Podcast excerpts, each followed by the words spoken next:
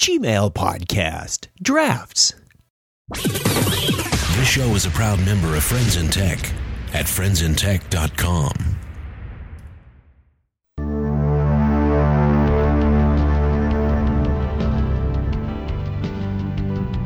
Welcome to the Gmail podcast, a collection of short hints, tips, and tricks to help you get more from your Gmail account. I'm your host, Chuck Tomasi. This podcast is sponsored by the fine people at Citrix who bring you GoToAssist Express.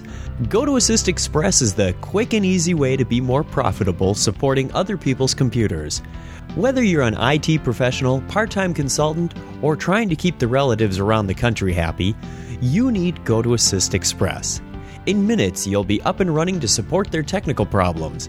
All you need is a web browser. There's nothing to install. It's fast, it's secure, and best of all, it's free for 30 days. That's right. Right now, my listeners can try GoToAssist Express free for 30 days. For this special offer, visit gotoassist.com slash techpodcast. That's gotoassist.com slash techpodcast to get started with your free 30-day trial. When you think of drafts in Gmail, you probably think of the autosave feature that comes along periodically, or the fact that you can save your draft and come back to it later to complete and send. Those are terrific features, and I'd like to add a couple more neat ways to use drafts to be more effective with Gmail. The first way is to use drafts to save notes. This idea was originally conceived before the introduction of Gmail tasks.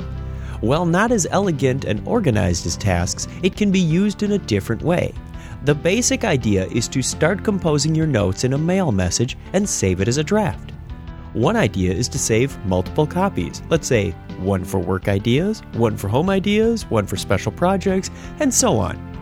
With the rich text formatting, Gmail makes a pretty nice note taking system, especially when you factor in Gmail's search capability also looks in the drafts folder. The second neat way you can use drafts is for temporary file storage, even beyond the 20 megabyte limit. Let's say you want to copy a file from one machine to another, but you don't have a thumb drive or an account with a file sharing service like Dropbox. Begin by composing a message. Attach a file of nearly any size, then click Save Now to save as a draft. Log into another computer, log into your Gmail account, go to the drafts folder, and click on your file attachment or right click and select Save Link As to download your file to the second machine. When you're done with that draft, you can click Discard to have it removed completely. Remember, drafts can be used for more than just a handy way to restore your work if your connection is interrupted. You can keep organized notes and file transfers using the same standard drafts feature. If you've got ideas of how to use drafts or other features of Gmail to be more effective, we'd love to hear from you. Send your suggestion to gpodcast at gmail.com or check the website for full information and archives of all previous Gmail tips at chuckchat.com. For more great information between the podcasts, follow me on Twitter at Gmail Podcast. I have no affiliation with Google other than as a satisfied Gmail user. Thanks for listening, and don't forget to write.